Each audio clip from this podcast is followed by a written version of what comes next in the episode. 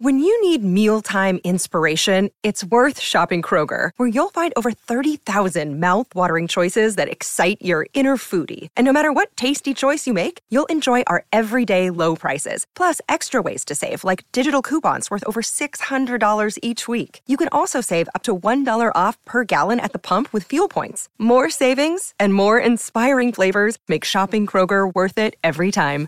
Kroger, fresh for everyone. Fuel restrictions apply. Thanks for listening to the latest Football Digest podcast, available on all major podcast platforms. Subscribe now through Apple Podcasts, Spotify, Acast, or wherever you get your podcasts from so you don't miss a single episode. Hello, good morning, and welcome to the Football Digest weekly podcast. And what a tough week it's proving to be for Man United and Ole Gunnar Solskjaer in the wake of last week's utterly humiliating home defeat to bitter rivals Liverpool. How has Solskjaer survived the sack? Uh, what will United do next, perhaps? Why is it all unravelled for Solskjaer? And will he survive again if United lose at Spurs this weekend? It's not a great situation at United at the minute, you have to say. Elsewhere, Liverpool continue to march on with Mo Salah looking unstoppable while City and Chelsea keep pace with them at the top of the table. It looks like a three horse race for the title this season. Uh, City, though, have done the unthinkable and crashed out of the EFL Cup last night. Uh, the first defeat in the competition since 2016, which is an astonishing record, really. Uh, we'll look at the midweek. We've got results in that competition and some of the big games coming up this week. And we'll also um, discuss or touch on the sad death of Walter Smith, the Scottish uh, managerial legend. Joining me to discuss all of this this week, I'm glad to say Simon Mullock, Chief Football Writer of the Sunday Mirror, Chris McKenna, Football Correspondent of the Daily Star, and on debut, Gideon Brooks, Football and Cricket Correspondent at the Daily Express. Welcome along, fellas. Um, there's only one place to start, I suppose. Chris, you were at Old Trafford last Sunday. You must have been sort of shaking your head in disbelief what you were witnessing there.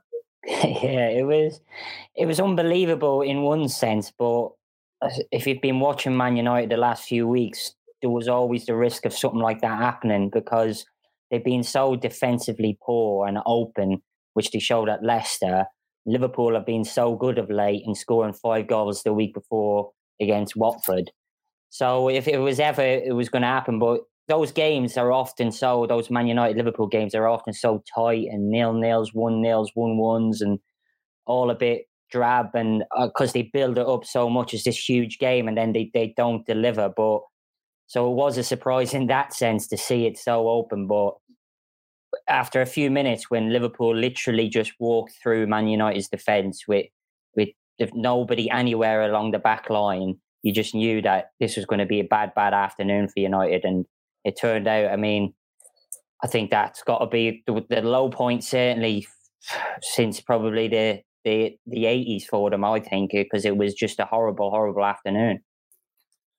Simon, you um, we've just seen Barcelona sat Ronald Koeman this morning. He's only been in charge 14 months.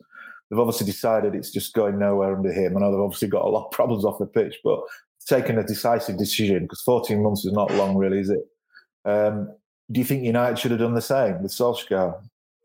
I think the problem that United have uh, have got um, is that they've not really they've not really planned for this scenario. You know, they've they've not, they've not planned for defeats like five 0 against Liverpool. That you know they they gave uh, Solskjaer a new three year contract in the summer, so clearly, you know, he was going to be the man for the foreseeable future. And, and I just think there's been a, a kind of oversight, if you like, because every, every, club should have a plan B.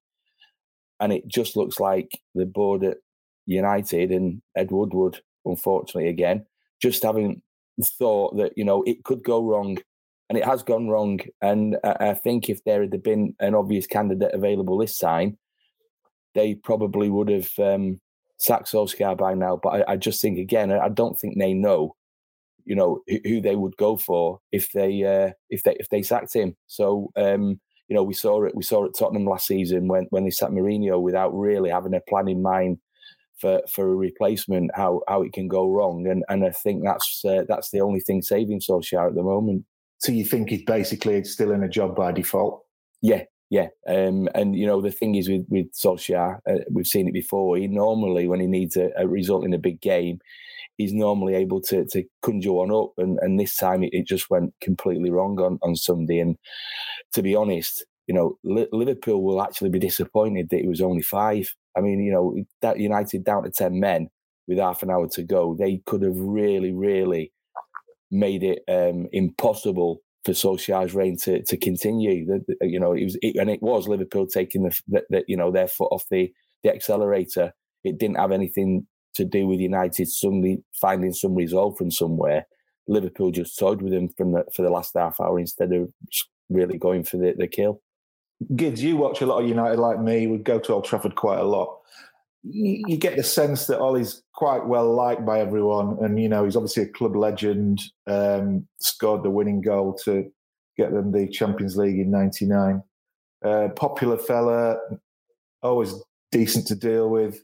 But you gotta get this sense that he still lives in awe of Fergie. Fergie's hanging around in the background. At most games. There's that famous story about he refused to park in the manager's space because he thought it was disrespectful to Fergie. Do you think that's an unhealthy scenario for Solskjaer? Actually, an unhealthy scenario for anyone who who comes in and succeeds in. Uh, yeah, I think it, I think it's become that, but in in, in lots of ways, uh, Solskjaer was the the reconnect with that era that they wanted in the first place. So his unique selling point was his connection with that era after the un- unhappiness and the and the sort of bitterness of, of Mourinho and the the fact that Louis van Gaal was not massively popular amongst the players or the fans with the with football he played. Solskjaer was this reconnect with that that golden era. So that that carried him on a, on a wave for a certain amount of time. But the fact that it, it's the fact that Ferguson still remains in the background is not particularly healthy. There were a couple of occasions this week or over the past few weeks where Ferguson's interventions uh, in in the in the piece have been at best clumsy and and at, at worst downright unhelpful. There was the the fighter that he talked to, and he was videoed questioning his his uh, his non-selection of Ronaldo over uh, after the Everton game. Um, could, Chris will tell me who the fighter was, and he pronounce it perfectly now, won't you, Chris? Uh, What's the I didn't. I must have missed that. Who, who was it? Was some, some, MMA fighter. Oh, MMA is not my strong point, unfortunately. No, Ferguson was was videoed and sort of saying you've got to play your best players.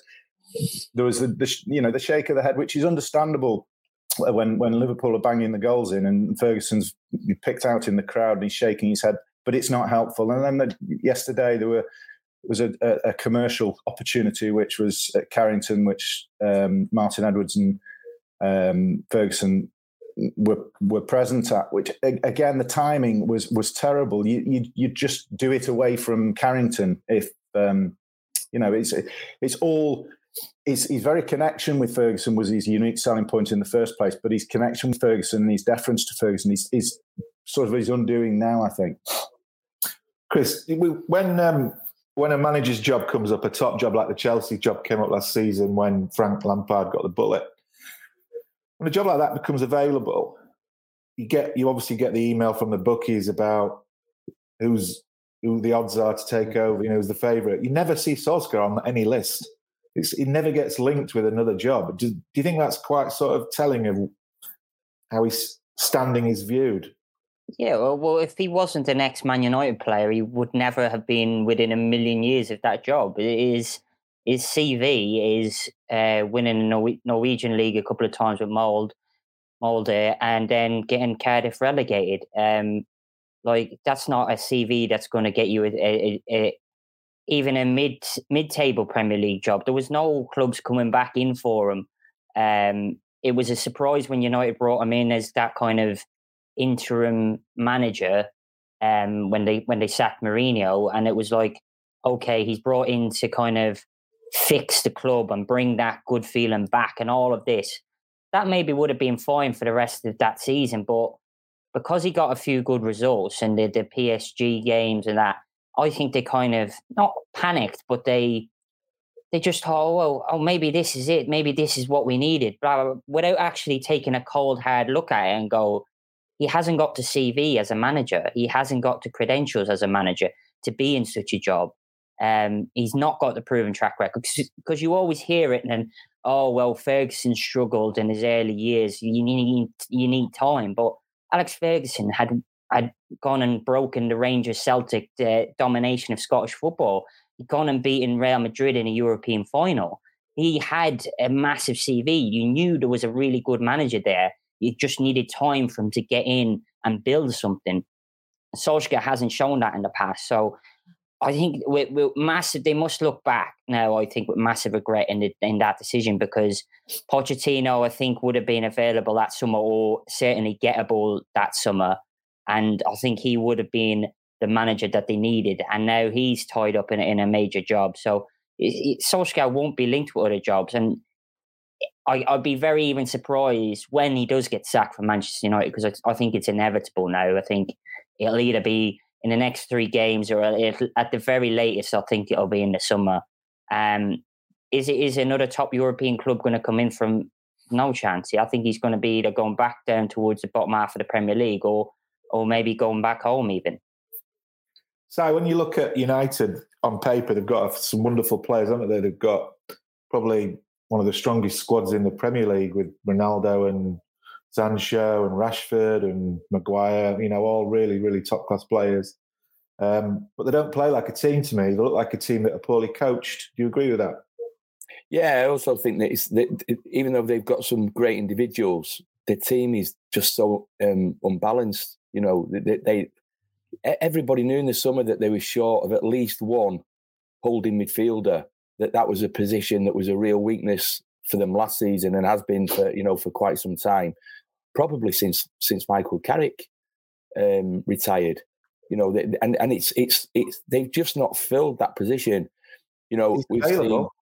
Sorry, yeah, he could come back. Scholes came back, didn't he? And and, and sorted them out for a, for, for a couple of years after he retired. So you, you know, who knows? But like like I say, there's just a huge imbalance in the squad. I think you know they've got um you know they've got Jadon Sancho sat on the bench now. Um, you know, Paul Pogba, Paul Pogba sat on the bench. Um, you know, uh, Edinson Cavani signed a, a, new contract in the summer after being persuaded that he, that he was going to be, you know, the, the leader of the attack. He's been sat on the bench because suddenly, again, they panicked and signed Cristiano Ronaldo. And you know, part of you know Ronaldo has, has, has, has scored goals since he's come back to the club, but I think he's a major part of the problem yeah. because you know people are talking about United United's lack of the press. Well, they're never going to press with a 36 year old centre forward who who basically his responsibility or he thinks his, his only responsibility is to get himself in the box and get on get on the end of, of crosses and passes. Um, so again, you know, it's it's it's another one of those where let's be honest, United signed Ronaldo because because they knew that, that City were were about to sign him. That was that was the only reason. And how many times has that happened in the past? You know, they signed Fred. They you know they, they panicked and, and handed um, uh, uh, uh, Sanchez five hundred grand a week.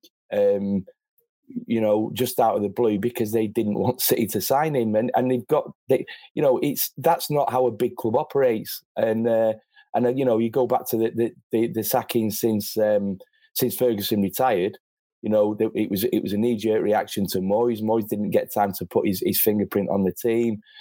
Um, the the, the uh, removal of Van Gaal was really messy. And then when um, Mourinho was sacked, they had no option but to to to beg um, Solskjaer to leave Molde to, to, to come in and kind of steer the ship for that season. And, and we all know what's happened since. So uh, I don't know. I think it starts at the very top, uh, United, and they're in a bit of a mess at the moment.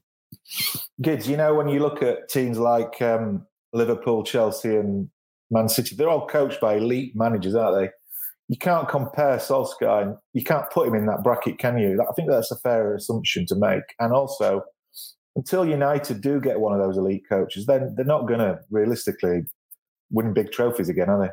No, no, I don't think so. Uh, just echoing Simon's point there, you know, Ronaldo's effect is, is, is like throwing a big rock in a in a pond and not expecting there to be ripples. And there's been ripples all the way through the side. There's a, you know, like you say, Cavani sitting on the sidelines. Greenwood, you know, there are rumours that, that Ronaldo's unhappy with with Greenwood not passing to him or not being on the same wavelength. Well, this is you know it's potentially Ronaldo's arrival is is sort of uh, is hampering one of the most promising young strikers in in Bruno Fernandes seems a shadow of his former self because he's in this in the in the shadow of, of Ronaldo. And and but going to the coaching side of things, I think the coaching, I think the coaches because of their inexperience have, have, have shrunk since last season, and it's it's kind of blindsided United. The, this sort of shows your medals culture on the on the training ground. Uh, you, you, throw in someone like all these stars, Ronaldo, Cavani, Pogba, and, and the coaches seem seem to be shrinking back. Um, McKenna's, you know, they're saying that McKenna and and Carrick haven't got the experience, and Solskjaer hasn't got the experience. He doesn't do hands-on coaching. The the coaching crew, management team are shrinking in in the face of, of bigger stars on on the on the training ground, and I think that's it's, it's, it's amazing how quickly it's all unravelled, but it has unravelled from a point in the summer where they gave him a new three year contract and everything was rosy, and suddenly, you know, throw Ronaldo in the mix. I, I agree with Si. It's it, it, seems to have unbalanced the whole lot. What, what surprised me about Sunday was just watching that it was Solskjaer on his own on the touchline for, for the game. Like, where why why wasn't McKenna Carrick down there giving instruction, reorganising it? It was clear at 2 0, it was going horribly wrong. They needed to do changes. Just from watching Liverpool and Everton, which I obviously watch more of, and you're at the ground, you can see what the coaches are. Uh, with Liverpool, Pep Lijnders, John Achterberg, the goalkeeper coach, they're constantly up and down off the bench, giving instructions, helping Klopp, speaking to Klopp it just didn't seem to be acting like that from United on Sunday when they needed to make changes as the game was getting away from them. And you got to wonder why those coaches are not coming down to, to assist them. Do they feel they don't have to? Do they feel that they, they can't? I, I, I don't know what the answer there, but it, it was very strange to me. Chris, you um, if you were the Glazers, what would you do? How would you solve this problem? Because they're just they seem to be like on some sort of roundabout, just going around in circles. I think Simon mentioned earlier the problem is that there's the, the right manager they probably feel isn't out there at the minute. But the problem is what what could happen is, and look, it's very unlikely. It, not unlikely they could get a good result at Tottenham. I think that's possible. Tottenham, even though they they've got a good number of points, they haven't been playing brilliantly yet this season. United could go win there, and then people start thinking, oh, maybe, and then imagine they go and get a result at City. Now I, am not. Th- I don't think they will. I think it could be another bad afternoon for them. But if they did, and then everybody suddenly starts thinking, "Oh well, look, it's all right. It was just a blip. Blah blah blah. He's back."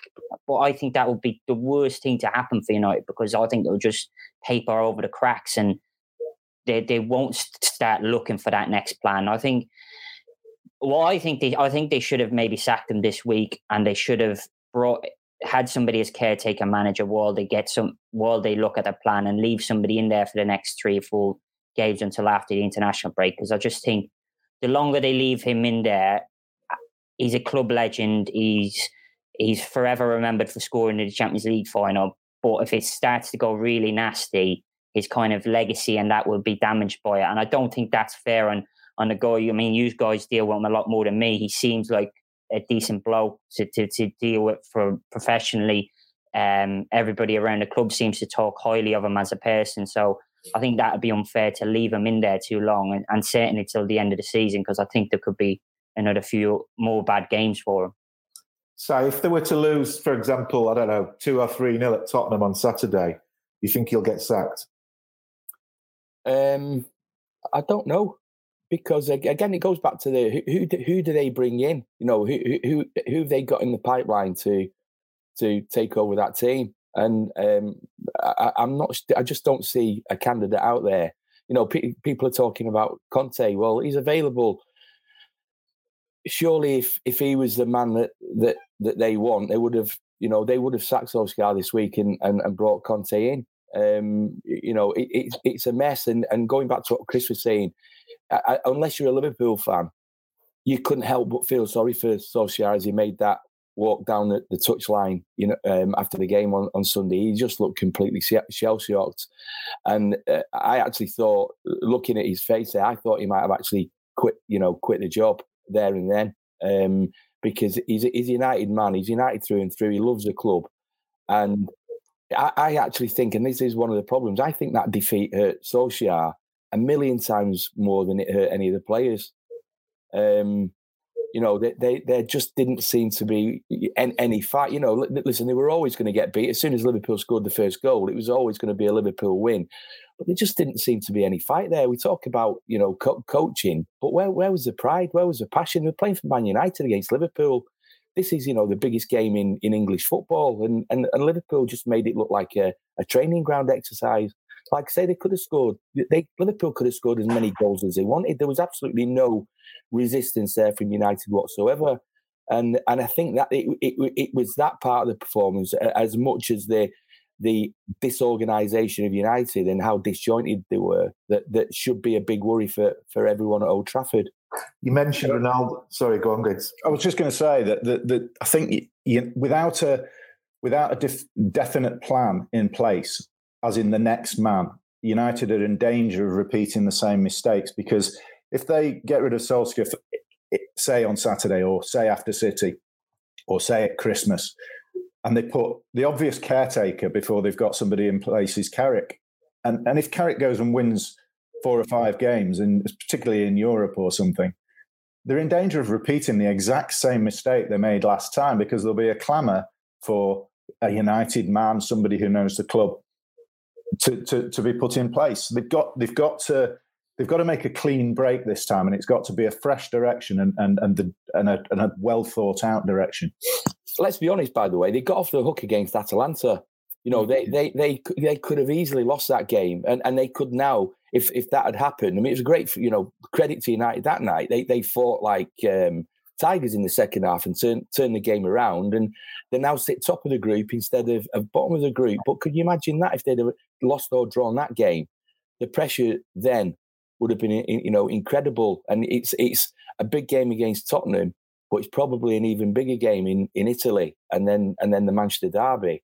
Um, so yeah, you know, three three games really for for for not just Solskjaer to prove himself, but for th- those players to prove themselves because they let the club down on on on Sunday, and you know, there's no getting getting away from that. Aren't players when you see players out there who don't seem to care, like Pogba? I know he always gets picked out, and other players just sort of floating around, not seeming to have the right attitude. They're a reflection of the manager, aren't they? We'll talk about throwing Pogba a, a grenade. You know, they're 4 0 down at half time against Liverpool, and, and he, he's brought on as a substitute. Paul Pogba's not going to, you know, rescue Man United from, from that position. Um, I, you know, I, th- I thought he should have been the players who got them in that mess, who should have been told to, to dig the, the team out of it. And um, I felt I felt sorry for for Pogba on Sunday.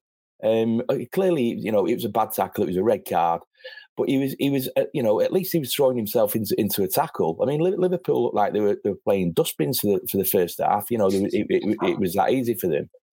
Um, you That's know, a bit harsh on dustbins, pal. Yeah, but, yeah, you know. But I mean, you know, I, I don't think Liverpool could believe just how easy it was to open United up.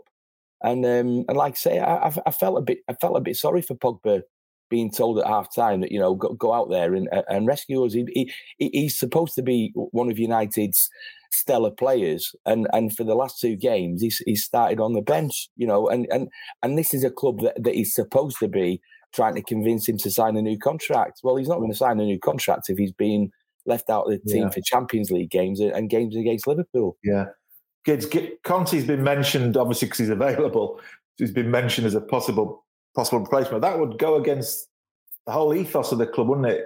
In the, under Solskjaer, in terms of how they've approached transfers and building the team, because Conte's he's an in and out man, really, and he, he manages at clubs for eighteen months, two years, and then he's gone and he gets another job. It just doesn't seem like a, a long term solution. It'd be it'd be a return to to Mourinho, really. It'd be a step backwards, wouldn't it? Um, possibly with more success, who knows? But the the problem with Conte, I think that the style he plays would necessitate a complete revamp of, of the squad because the, the, the players that United have got are, are, not really Conte players. I don't think so. Um, he might, you know, uh, that might be doing him a disservice, and he might be able to turn players who you, you wouldn't necessarily feel would be his first choices into his first choices, but uh, maybe with the addition of a couple. But I just I just think that Conte is a, a, sort of quite an abrasive character. He'd shake up what United are now and, and would be successful, but like you say, it, it, it's not a long term solution, is it? And it's not a, it's it's a you're going to the Chelsea model, aren't you? Of of you know, sort of compartmentalizing two seasons at a time, um, and that's not the United way. So. I don't see Conte. And uh, you know, Si said earlier on, if they wanted Conte, they would have, they would have had him by Tuesday probably if he's available. Yeah, Chris, I get from talking to people at United, I get the sense, and Si alluded to this earlier, that they're just trying to buy themselves some time. You know, they've got obviously two tough, three tough games coming. Then there's an international break.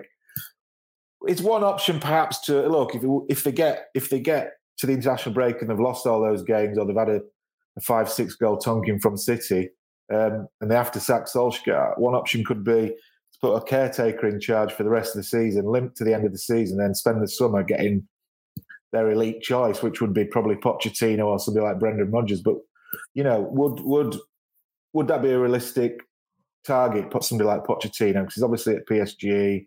He's got Lionel Messi in his ranks. It cost a fortune in compensation to, to get out of Paris, wouldn't he? I suppose though he might be he might be sacked though by the end of the season because if they don't win the Champions League, I can't see him surviving. Um, I think that's that's the kind of the cutthroat mentality of it. Um, so he might be he might be free in the summer, um, and I don't don't think that would be a reflection on on him as a manager if they don't win the Champions League because some incredible teams in there, City and Liverpool included. So. Um, I, I think that if they're looking to build something and they, they want somebody to come in, play attractive football, Pochettino has shown he can do that with Spurs. I know it kind of went a bit sour at Spurs towards the end, but look at where they are now, and he got them to a Champions League final.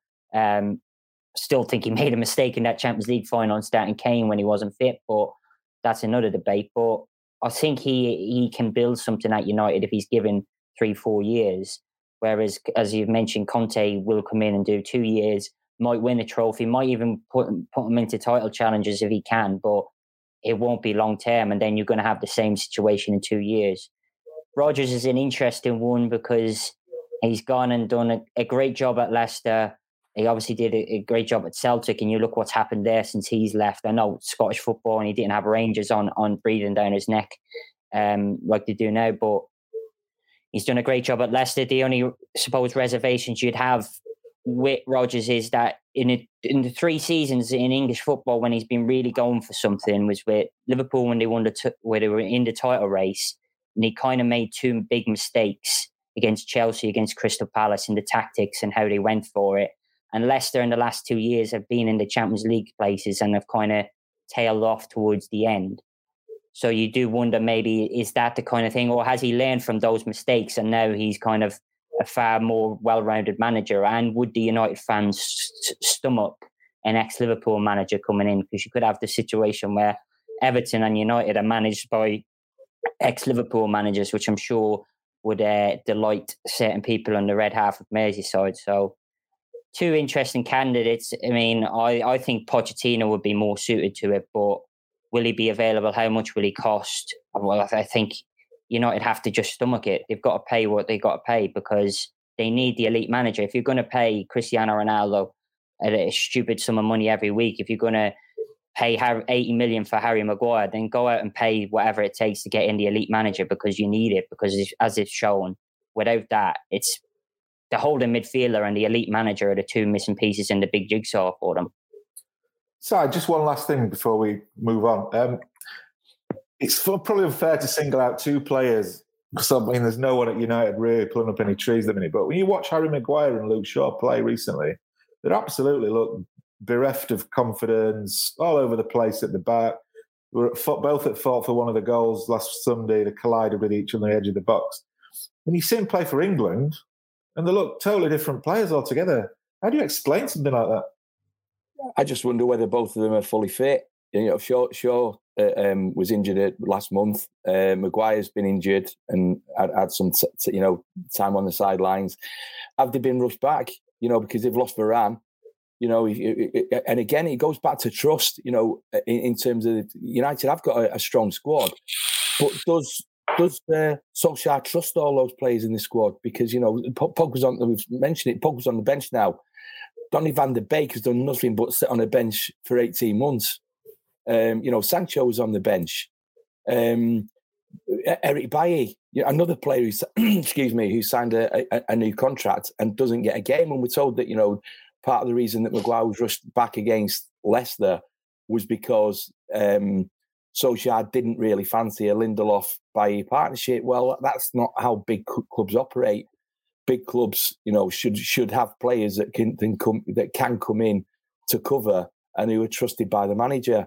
And you know, for, for all the numbers and the quality that United have got in the squad, Solskjaer seems to kind of stick with pretty much the the, the same spine of the team. You know, what, Jesse Lingard. If you're if you're a team that's got designs on pressing the opposition, for me, Jesse Lingard should be in there because of, just because of the energy that he brings. Yeah. Um, you know, he, he, he, he's kind of you know he can get around the pitch like probably no other player in that squad. Um, so you, you, know, going back to your original question about Shaw and Maguire, I just wonder whether both of them are, have been rushed back after injury and, and are paying a little bit of a price for that.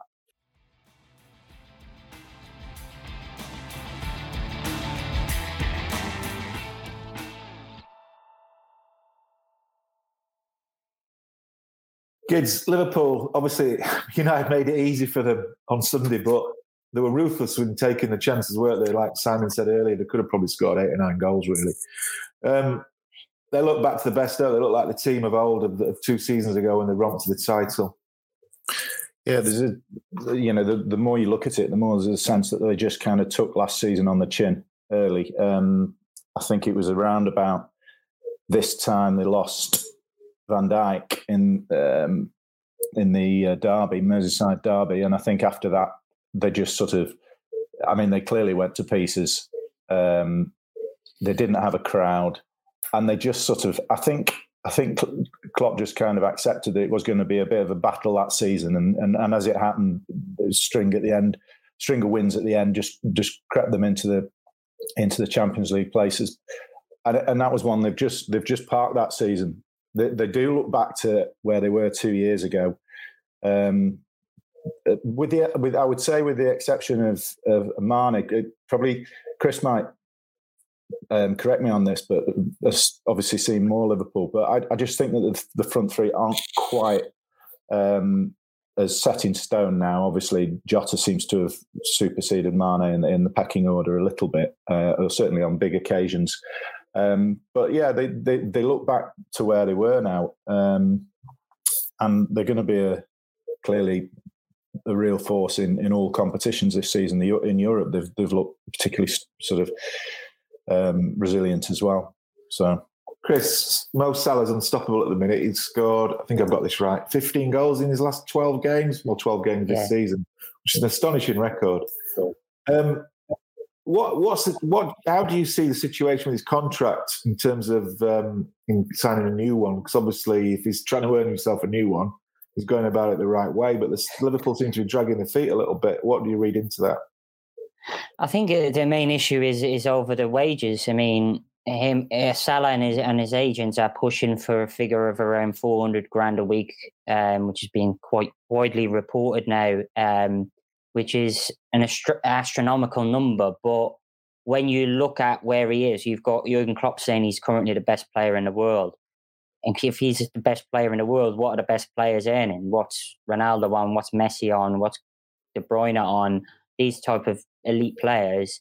Surely he deserves to get that money, and he can certainly get that elsewhere if he wants to to let his contract run down. I suppose the risk there is there's still still 18 months, and will he be still scoring at this rate in 18 months? Who knows? But um, I think Liverpool are in a situation where, uh, as, as if he keeps scoring goals, they're just going to have to to to pay it. Basically, I know it will kind of shatter their kind of wage structure, but there's only there's only one other player at Liverpool who I think could could could could come knocking on the the boardroom door and saying, well, what if he's getting 400 grand, I should be getting, and that's Van Dijk and he's recently signed to a new deal. So I think Liverpool are in a position where if they don't pay it and he goes, it's going to cost them more money because they're going to have to buy a replacement because as much as Jota has come in and, and done well, and he offers them, as Gideon said, something else, and he can rotate it a bit more, which is great because he can rest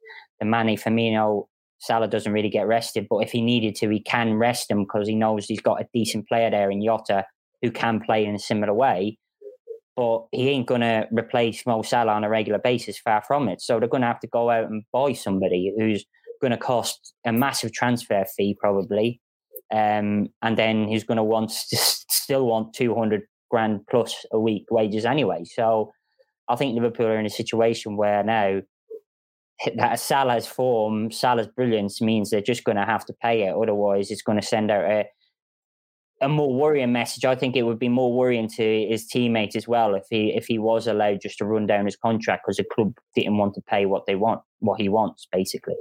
So we've seen down the years, Liverpool have actually lost a lot of players with who had big a big stature at Anfield, haven't they? Coutinho's of this world. Um, they can't afford to lose Salah, can they? What message? I mean, that would send a totally wrong message to Klopp, wouldn't it, in terms of the team's, the club's ambition? Well, it's two things really. Chris spoke about, you know, Liverpool would, you know, have to get a replacement in. It, Mo Salah's irreplaceable at the moment. He, he, you know, in, in striking terms, he is the he is the best player in the world. You know, how do you replace somebody like that? Um, you, you know, and the way he's he's playing for a new contract, he's not sulked about the fact that he's not been rewarded with it. He's just got his head down and thought, well, you know, I'm I'm going to show you here, and I'm going to show you that I am worth what I want. I just wonder whether Liverpool, uh, Liverpool's manager and their owners are singing from a different song sheet because Klopp talks him up every week about you know how good he is and how important he is to the team. And I would imagine every time there's a press conference and and Klopp is glowing about Salah, there's a few shakes of the head in in Boston, thinking, well, you know, and I just wonder whether Klopp, if it was down to Klopp, he would give Salah what he wants and, and, and be done with it. You know, he's 29. He's he, he just looks at the top of his game at the moment, and and I just think Liverpool need to act like the club they are and make sure that their best player and one of the best players in the world is is happy there. Um, you know, he's irreplaceable at the minute, Mo Salah. Gids um, Si said that mentioned there Salah's age is 29. He's probably thinking my next move or my next contract is my last really big one of my career. And he's playing so well. He's, he seems to hold all the aces in, in that respect, in terms of he's fully justified. If he is asking for £400,000 a week, I mean, that's what elite players deserve, isn't it? I think that I think the uh, the goalposts have shifted a little bit on on where excuse me where a, an elite player's career might finish. Uh, the money is so huge now that we're talking about, and and the, the benefits of staying in at the elite level for another year or two are so big that that people are probably even more so than they were five five years ago, looking after themselves, um, you know, doing the right things, keeping the motivation, keeping the hunger, and those these top players can can extend their career by another two years. Talking huge, huge amounts of money and benefits. So I think, you know, looking at 30, 29, eh, you've still got another five years at the top if you look after yourself. And uh, so there's no reason to think that Salah's output would drop at all over the course of a, I don't know what he'd be wanting. Chris might be able to tell me that is it a four year contract or five year contract? Um, usually about a five year contract, isn't it? But yeah, um, five. Yeah, so if it's a five year contract, he, I, I, think it, these players are looking after themselves so well now that that um, I don't think the age is a concern. Chris, it's uh, been the Carabao Cup this week. Um, sorry, Si, but there's only one place to start, mate. City are out of the Carabao Cup. It's like the shock of the season so far. Were you um, were you surprised to see them go out? Pep made nine changes, didn't he, last night? Yeah, and it, it, it, it, looked like a team of nine changes as well. They, yeah. they were, you know, they were really kind of, um, they just weren't at it last night at all. Um, uh, you know, they went out on penalties. I think West Ham probably just about shaded shaded the game in terms in terms of chances and and probably deserved to go through. And um, you know, David Moyes is, is doing a great job there. And but listen, if you if you lose one game every five years in a knockout competition, then you're not doing you're not doing too badly.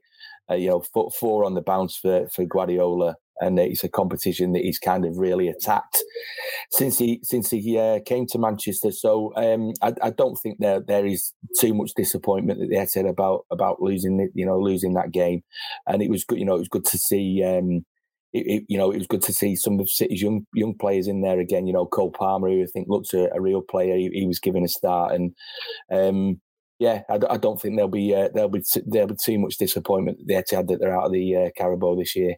He'll be annoyed though, won't he? fair to say he'll be annoyed at going out, Pep. Oh, massive. Yeah, well, that's the thing. He, he, attacks. You know, that's the great thing about him. He, he he's attacked every competition that he's that he's involved in. You know, he'll, he, Pep was disappointed to to lose the uh, Community Shield. That's that's his mindset. He want he wants to win everything. Um, so yeah, of course, the manager will be disappointed. But but like I say, you know, it's it's one defeat in five years in a knockout competition is is an incredible record. And um, you know, uh, it, it, was just one of those nights last night. City weren't the usual selves because the amount of changes that they made. And like I say, I thought West Ham probably just about deserved to win. Good City. Um, I read a stat this morning where they had 25 attempts on goal last night. Obviously, couldn't get that breakthrough um, against what has to be said a really well drilled West Ham side now under David Moyes. But does that stat highlight the fact that City actually still need a number nine? I think that's unfair because they've been scoring loads of goals this season from all sort of sources. Um, do, do you think they still I mean, there's a reason why Pep wanted to sign Kane, isn't there? You know, he didn't get him, but he wanted to sign him. Must be a reason for that. And that reason still exists, surely. I, I mean, they won the title last year without one. They keep scoring goals, as you rightly point out, without one. Um, Pep, it's, it's, always said, isn't it, that he'd, he'd love a, a, team full of midfielders, and he seems to just keep buying midfielder after midfielder after midfielder. But um, do they need one? Uh, there, will be occasions when they lose, as he always points out, where people say yes when they win 5 0. No. Um, there's certainly, I think, what's un, undisputable is, or indisputable, is is the, fact that they'd be improved by having someone like Haaland or Kane in the side. Definitely. But you have those. You're going to have those nights where sometimes it just doesn't go in for you, aren't you? Chris, I'll come back to you next. I just want to ask you a question. Do you think uh, City will go back in for Kane next summer? No, I, I don't think so. No, um, I, I, think it was it was it was now or never in terms of, of Harry Kane. He'll be a, he'll be a year older. Um, they needed him now. You know, uh, uh, uh in, another year, Ferran Torres will be. You know, w- w- his development will have continued once he's come back from injury. But going back to say, I think the, the, the worrying thing for them is we've just spoken about Mo Salah and how he is kind of hit, hit, the ground running this season. Kevin De Bruyne for City just looks well off the pace at the moment, and De Bruyne came back from um, from the Euros with an ankle problem, and has admitted that he shouldn't really have played in the uh, in the game against Italy. He played with pain killing injections, and City are having to nurse him a little bit at the moment because it, it, I understand that if that problem gets worse, then he, he he might need an operation. And De Bruyne really does, like say, he looks he looks well off the pace at the moment. He came off the bench um, at Brighton on Saturday, got a rest at Brighton on Saturday, came on for the last fifteen minutes, and, and looked. You know, he's knocking the ball around and looked and looked back to his somewhere near his normal self. But last night, he, he, again, he, he just looked a little bit short, and I just wonder he, whether he's another player. We mentioned um, you know, Maguire and Shaw earlier. I just wonder whether he's another player who's playing at the moment when he's not fully fit and he's paying the price for that. What's your view on the Sterling situation? Because he's clearly something's obviously gone on between him and Pep between the summer and the start of the season. So he's, he can't get a look in, can he? Really in the league? In the well, I think I think it goes goes back further than that. He hardly played a game at the end of last season, and it was a big surprise when he then got the nod for the, the Champions League final. Um, and then obviously City were, were, chasing Kane during the summer. They brought Grealish in, who plays on, on in that wide left position. Um, and I just think, you know, I think that's sort of disturbed Raheem a little bit, and he, he's, he's examining his options, which he's he's got every right to do. And at the moment, um, uh, neither party can get an agreement on that. And again, that's an, that's another one that's you know that's ticking down. They need really to get that that that over the line. uh, before the summer, really, because when you get into the, the final, as we've seen with Pogba, when you get into the final 12 months, then it becomes really difficult. And I just think the sticking point is Sterling needs reassurances about what, what you know what Guardiola's plans are, and Guardiola isn't the kind of manager to give players any you know any player any guarantees. But there'd be a limited pool of clubs available where where he could go, wouldn't there, in terms of his wages and stuff like that? Well, you just thought, listen, if if he's only got one year left on his contract, and and you know it's clear that he's up for sale, then you know his value it, it won't be as much as it as it would have been two two three years ago when City had him secured to a long term contract. So there is a kind of limited number of clubs um, out there who've got the money to kind of pay the fee and pay the wages. And you know, Raheem himself has said that he'd, he'd like to go and play abroad. Now clearly when you when players talk like that, you, you, the, the, clubs without mentioning them, uh, you know, Barcelona and, and, Real Madrid, you know, would Raheem Sterling be a, a, priority for either of those clubs? It's been mentioned that Barcelona might go in for him in January and try and get him on loan, which is an absolute non-starter as far as City would be concerned. But um, yeah, listen, I'm, I'm, sure if if if and when Raheem Sterling becomes available, I don't think there'll be a shortage of clubs. It's it's whether those clubs match match his ambitions. Chris, that knocking City out of the Carabao Cup last night is another feather in the cap for David Moyes. When you look at the job he's doing there, the fourth in the Premier League, they've infiltrated the top six now, basically. Um, they've won all three games in Europe so far this season. I mean, they had such a good season last season. It's often difficult to follow that up in it, but they've hit the ground running again. He's doing an amazing job there, David Moyes yeah, if he hadn't have already managed Manchester United, he'd probably be linked with the job now, wouldn't he? Like, it, it, I mean, that may have been what has improved him as a manager so much. Those experiences, because United it, it, went horribly wrong. Then he went to Spain, it didn't go well. Sunderland was a disaster too. I mean, it was a bit of a basket case of a club, so you, you've got to give him maybe a bit of leniency on that, but the job he's done in, in two stints at West Ham has been remarkable. And I think the fourth at the minute, there are is it three points behind City in the league? Like, I mean, that's incredible when you consider like their their their main strikers Antonio. He's had injury problems, but when he's at his best, he's brilliant. At he's built this squad without spending stupid money. Um, made clever signings like Kurt Zouma. I think was a really been a really really good signing for them. They got a, a really good solid defense. Um, obviously Declan Rice in midfield is, is huge for them, and yeah, maybe reliant on him staying fit. But yeah, it's it's remarkable really what what he's done there to have West Ham competitive now up there, and the way the season's going with United being so poor, you've got to say that they can keep it up. They they could be pushing for a Champions League place, which would be some achievement for them. Yeah, Gids. There's there's there's a lot of big guns made it through to the quarter final draw of the Carabao Cup. Arsenal, Chelsea, Tottenham, Liverpool, Leicester through. Do you see that competition being totally wide open now? Because obviously City have gone out and they've just had the copyright on it for the last four years. Any one of those clubs would be would be really keen to win it, wouldn't they? Yeah, it's um, it's quite it's quite London loaded this year as well, isn't it?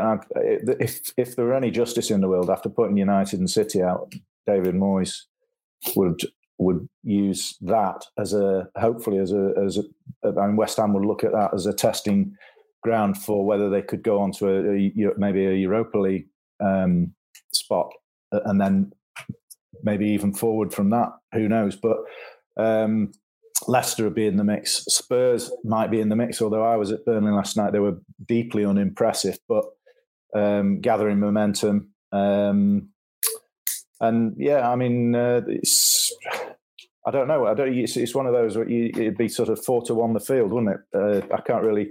You couldn't put a you couldn't put a finger on who who sort of um, would be favourite in that field.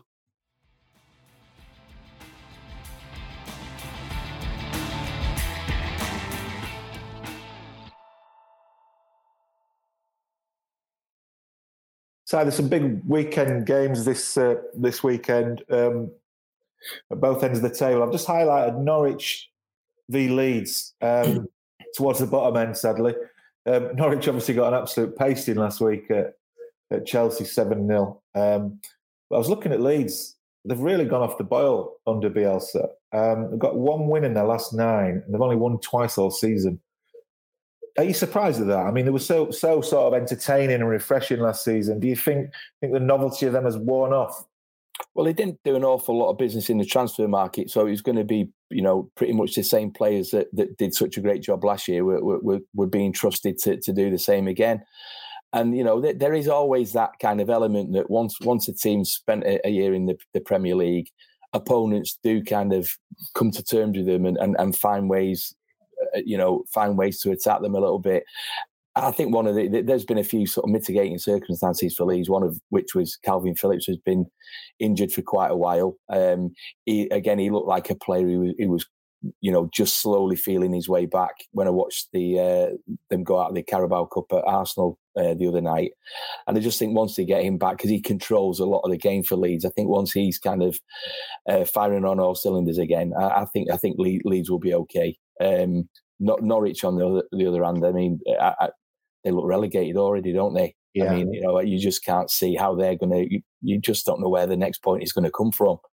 Um, you know, I think they made eleven signings in the summer, um, and I, I, don't know as that as that kind of um, again sort of you know let, left the squad a little bit kind of unbalanced. You know, while while they get to know each other and and and, get to know the, a new club, they get to know the Premier League. It's a lot of new faces to bring in, and they just look like it's like I say they just look, look like a team that that's relegated already. When you look at Norwich, do you think that obviously they've become the classic yo-yo club? They come up, they go down, they come up again. I know that obviously generates a lot of money in terms of parachute payments and stuff. But you'd think if you're a Norwich fan, when are they going to learn what to do? What what the difference we need to make to to make sure that when we, when we next come back up, we have to give ourselves a realistic chance of actually having a chance of staying up because they, they, don't look anywhere near it, did they? Well, they lost Buendia, didn't they, to, to Villa? I think of, I don't think I've pronounced that right, but you know he, he was he was outstanding last year when he got promoted. Um, and like I say, they've made eleven. They've made eleven signings, um, and it just it just doesn't look like um, it, it, you know that that that kind of influx of players has worked. Um, so yeah, uh, like I say, they look like they look like a team that's doomed at the moment, Norwich, and um, you know it, it's it's going to be a hard watch for their supporters, even though they, they're obviously delighted to be in the Premier League. You know, you don't see, want to see your team getting, you know, shipping five, six, seven goals every week.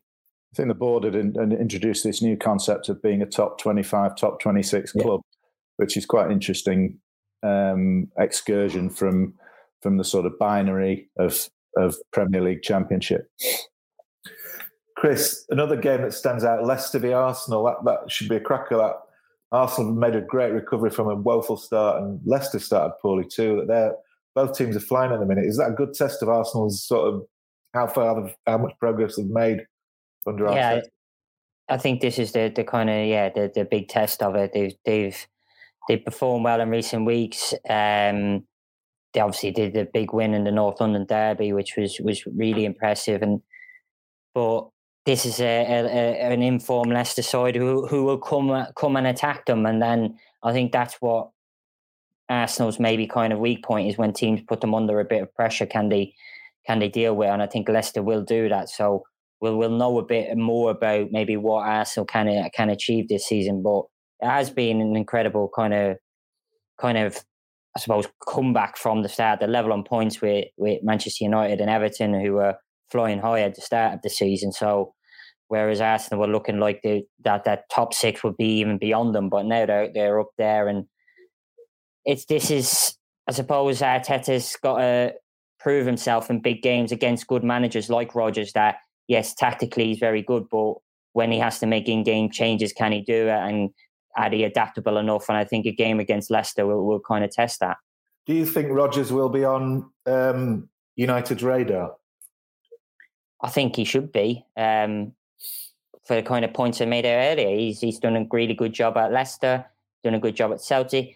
He did a good job initially at Liverpool. It went really went wrong towards the end, but um, he's he's got the credentials. I think the two issues, as I said earlier, were the fact that three times they've kind of been in the mix for something in the Premier League, twice with Leicester in the Champions League and fallen off. Liverpool for the title that year, um, which was a, a, team led by Suarez. Let's not forget it was a a a, quite an average team, but Luis Suarez took them to another level. But they they never got over the line, and that would be the kind of thing maybe the doubts over can he get a, a, a top team over the line. Um, the other point is can can they appoint a former Liverpool manager? I know he's not held as a Liverpool legend because he didn't win that title and it, and he and it kind of went bad for him there. So it's not like a Rafa Benitez coming into Manchester United or anything like that. But I still think it'd be a tough sell, and he'd be on basically it'd be under pressure straight away. I think to get results, it kind of like Benitez at Everton, where it's not a great starting ground because there'd be certain elements or certain sections of the fans basically wanting you to fail. And as soon as you start showing any weaknesses, they'd be jumping on you. And I think Rodgers would have that similar problem at United. So I think those would be two issues they would have to look at. But if Pochettino wasn't available, if you're looking for a manager to develop, play attacking football, not afraid to play young players and give them a chance, then he has that on his CV. Yeah, Gids. The games we've, we've talked about the games and the big games, but none feels bigger than Spurs Man United this weekend. For obvious with, with, respect to 18 other clubs, is all eyes will be on um, on that one, won't it? I mean, it was dubbed earlier in the week as sort of El Sackico, but I think that's probably not going to be the case for a variety of reasons, not least of which because um, of, of, the sort of lack of options at United for for a replacement, and and because Nuno at Spurs, whilst somebody described him last night at Burnley as, as Mourinho without the charisma. Um, he's, he's, never never short of throwing a bucket of cold water on expectation when instead you know instead of revving things up. But uh, he's he's sort of uh, flexing his muscles at Spurs as he tries to knock his side into shape. But I don't think there's any any suggestion that that the the uh, axe is falling at, at, Spurs. But yeah, I mean, it's it's it's going to be a terrific game in prospect, isn't it? Um, there's so many so many subplots on the side that almost the action on the pitch is, is almost irrelevant. Do you expect um, some big selection decisions from Solskjaer? I mean, you know, will he bring back Pogba? He can't, he can't play Pogba. Would he think? Would he ever consider dropping Ronaldo?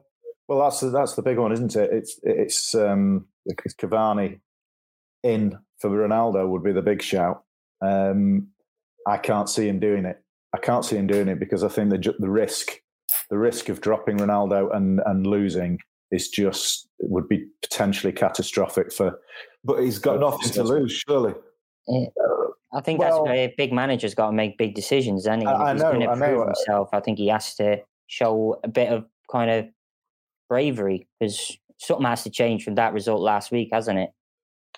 Yeah, I mean the thing is, it look it looks like a situation where you, you know the, the cliche is always you know no player is bigger than a club. Well, at the moment, Cristiano looks Ronaldo looks bigger than Manchester United, yeah. and for for a, for a club of that stature, that's that's kind of that's unacceptable. Now, does he deserve his place in team? Well, he's the only you know he's scoring goals. He's not scored in the league, I don't think, for a few, a few games.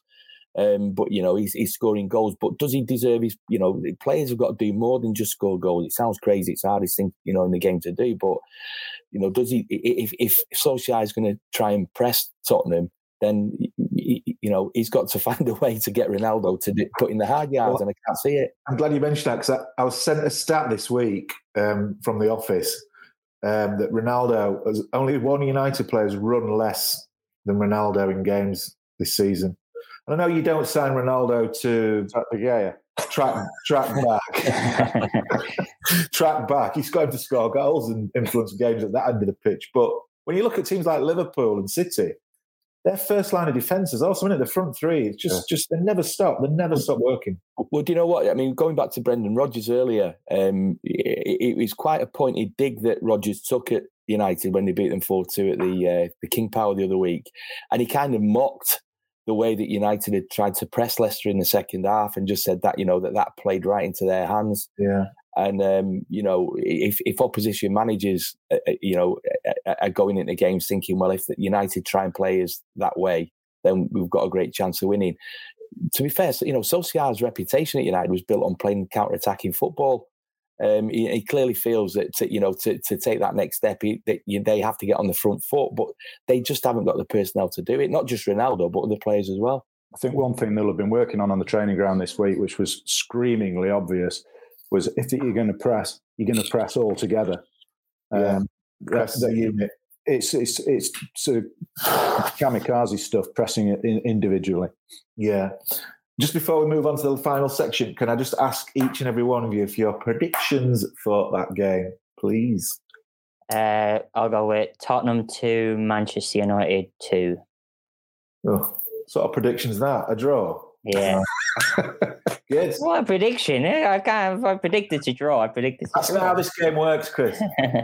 Uh, I, I I mean, I, I wouldn't be surprised if Solskjaer would take a draw quite happily now. Yeah.